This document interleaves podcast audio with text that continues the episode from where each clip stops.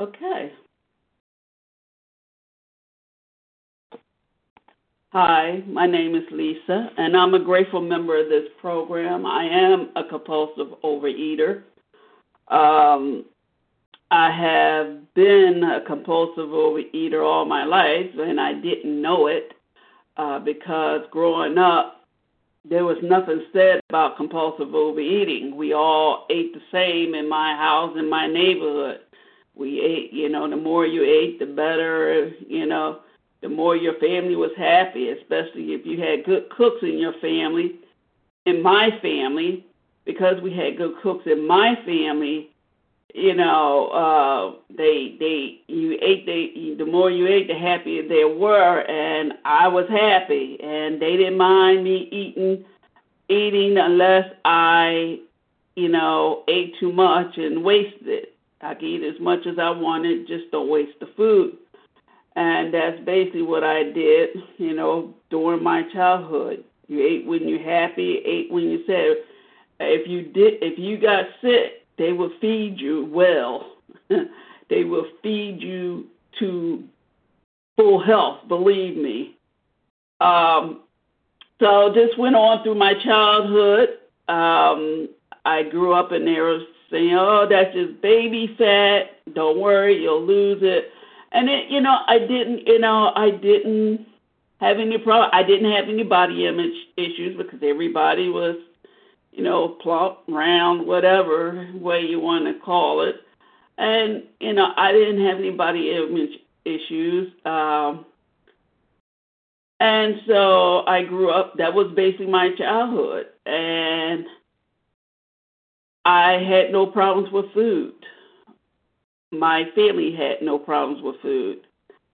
Uh, I, as I got older, I remember one time my grandmother came to visit and she saw I had lost weight. Well, I had lost weight to I had gotten down to my normal weight. And she was like, "Oh no, I have to feed you. You have to gain weight because in you know in our family in our culture, you had to have some girth to you." But I'm like, no, Grandma, no. I'm at my, you know, I'm at, I'm, I'm all right. I'm at my normal weight. that, I mean, she, that wasn't satisfying because she was from South Carolina, and you know, she was like, no, you know, you got to eat. We don't, basically, we don't have skinny people in our family. and uh, so, you know when uh, my mother died,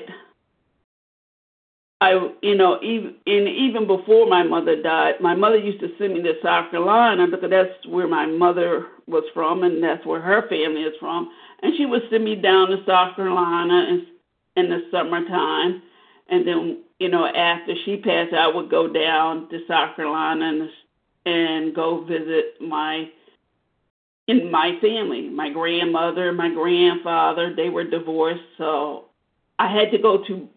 I lived with my grandmother. I stayed with my grandmother, but I had to go to my grand, go visit my grandfather too. And I remember I had food at both homes. My grandmother would cook, and even before I got down there, she would say, "Well, what do you want to eat?" I have to go shopping. And I'm like, Grandma, you have food already in the freezer. She said, That's not what I'm asking you. I have to go food shopping. um, and then my I would go over to my grandfather's house. He had food already cooked. He said, "Okay, go in there and eat." So I had to eat at both houses, and I had no problem with that because I loved the way they cooked. So I had no problems with any of that. And um but as I, you know, as you know, years worn out, I end up, you know, gaining weight, losing weight, gaining weight, losing weight, tried the latest diet, lose the weight. And this yo yo went on forever. And I didn't know I didn't know anything about overeating. I just knew you know, when the birds were chirping, the sun was out, I'll go on a diet and lose the weight. And people used to say, "Oh, you must have a man in your life. You lose, you that nice and thin." And it wasn't any man. The birds were chirping. You know, I'm happy. But when life didn't gain, go my way, well, I would eat, and but also I would eat because thinking that once I lost the weight, the late, the weight was going to stay off, and it didn't do it, and I was disappointed. you know, uh, it didn't stay off. I thought I could continue eating and it would stay off, and that didn't happen. Uh, so I continued to do this yo-yo effect, and I eventually came to the point where I was in therapy. I because I grew up in an alcoholic home, so I needed to go to therapy. And after many years in therapy, and my therapist at that time, she was in the 12-step program too, and she was saying, uh, she said, you need to go to OA. You know, I think you need to go to OA. And I'm like, what? And I was in another 12 step program for 17 years. So I knew about 12 step program, but I was very indignant that I had to go to another 12 step program. And I was like, wait, didn't that cover everything? Uh, mm, not really, but it helped me to know there was additional issues. Uh, I was, you know, the other program had to do with my alcoholic home. Now, this program had to do with my addictions. See, I couldn't continue to blame my parents what they did and didn't do with their alcohol. And now I got to deal with my I had to deal with my eating. So I came into OA waiting to hear about, you know, the diet, which never came, I might add. But I kept coming back. I'm like, okay, when they gonna get to the diet? And it never happened.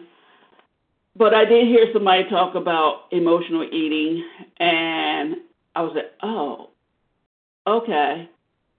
I understand that. So that's what I do. And I did do emotional eating. When life was good, I was all right.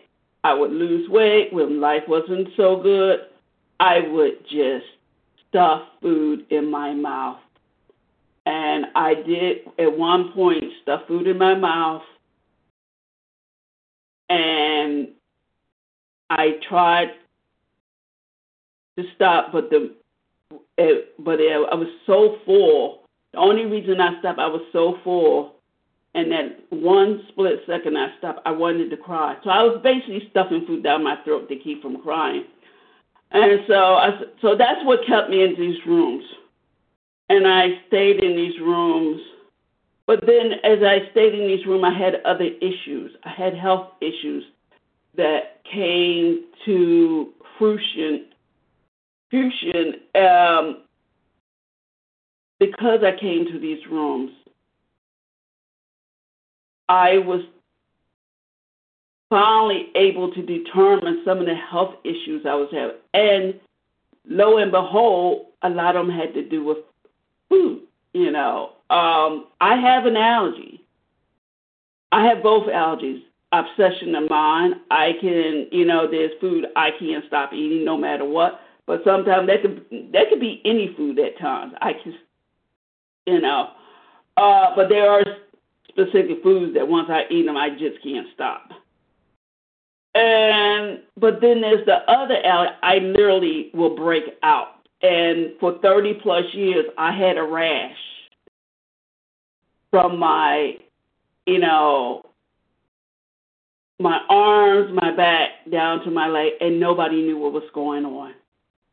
So for 30 plus years, nobody knew what was going on at one point we det- you know i was able with my doctor to figure out what was going on i was allergic to chemicals that i was using in my hair my makeup. I was allergic to chemicals that i was using to clean my home. I was allergic to the chemicals in the foods. And there was my body was just very sensitive. There's just certain foods I could not eat because I was just very sensitive to them. Um, and so, and that had a very positive effect on me because I thought, oh, wow, I'm not insane. There is an explanation for this.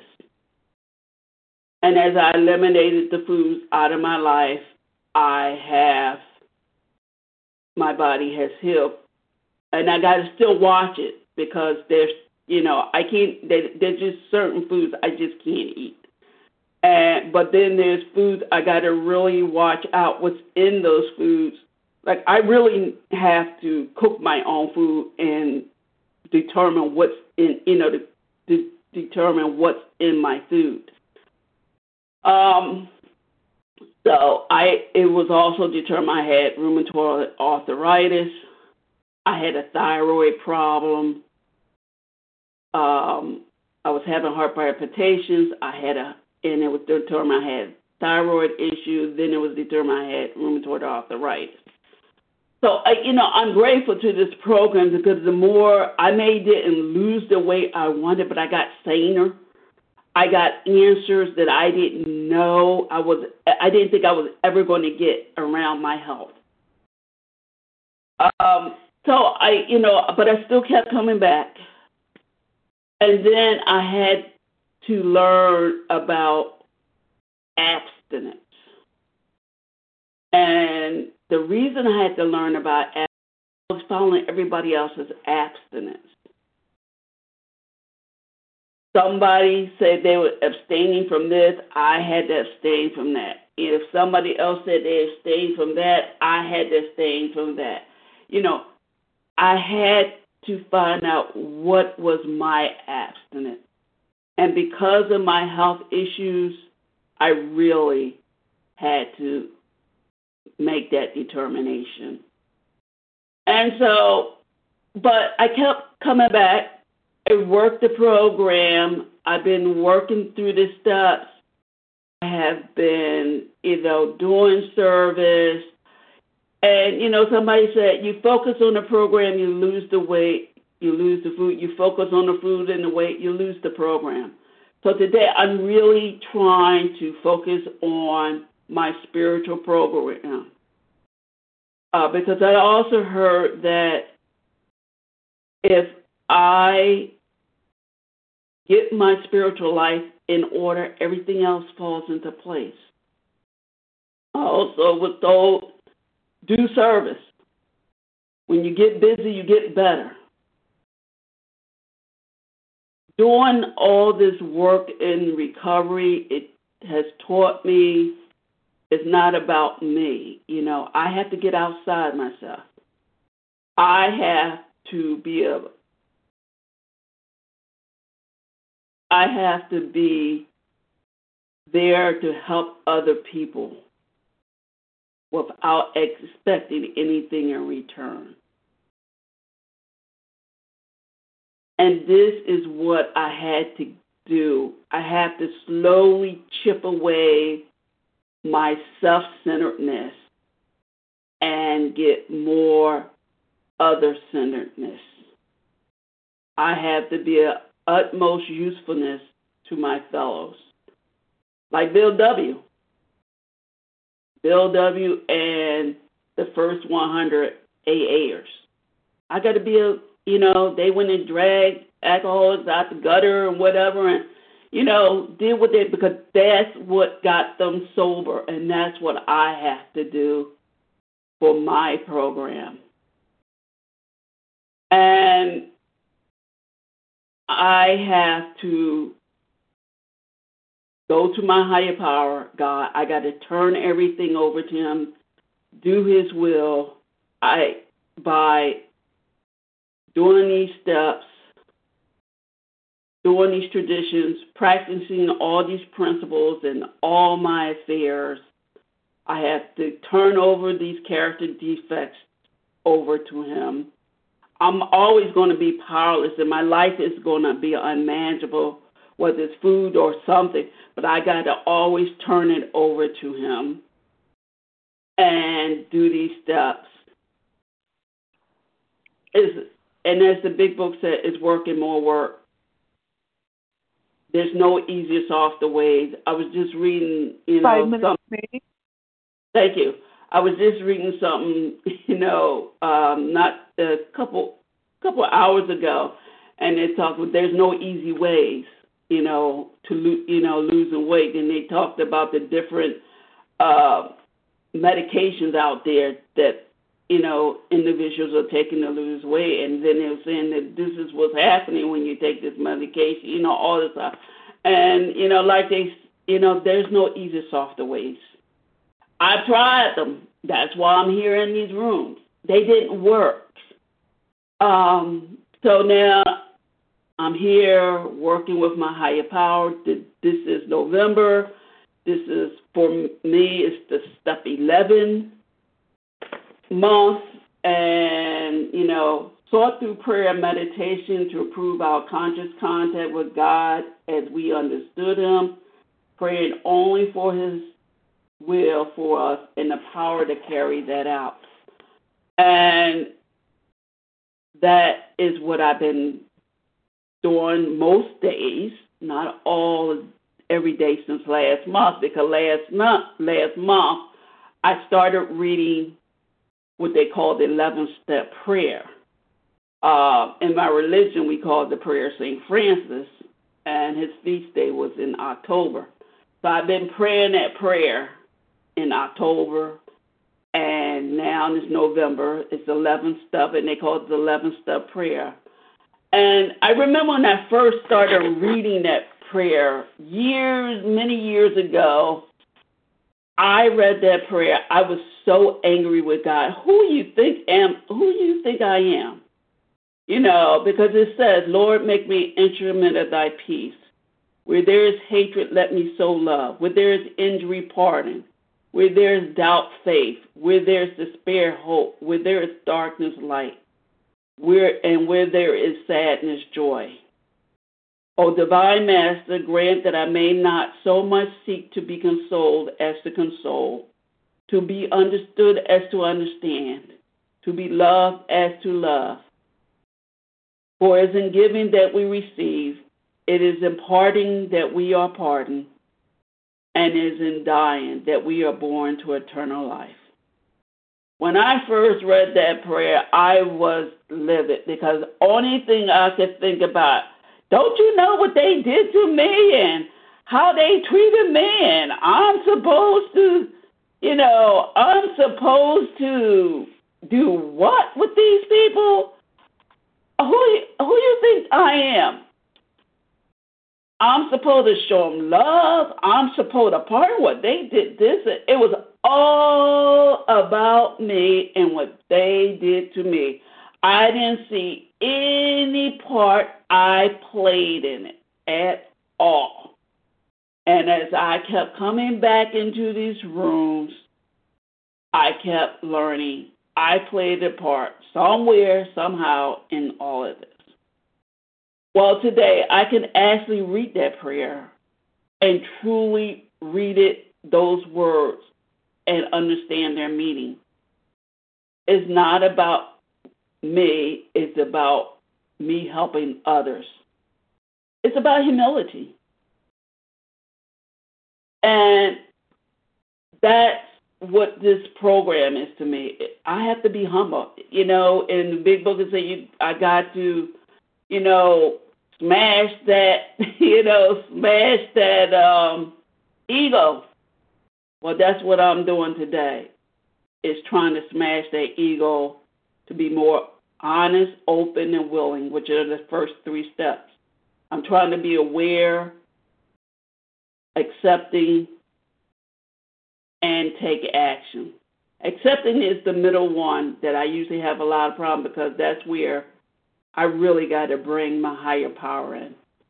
So for that, for today, I just keep coming back and doing the best in God's eyes and let go and let Him take care of the rest. And thank you for allowing me to share.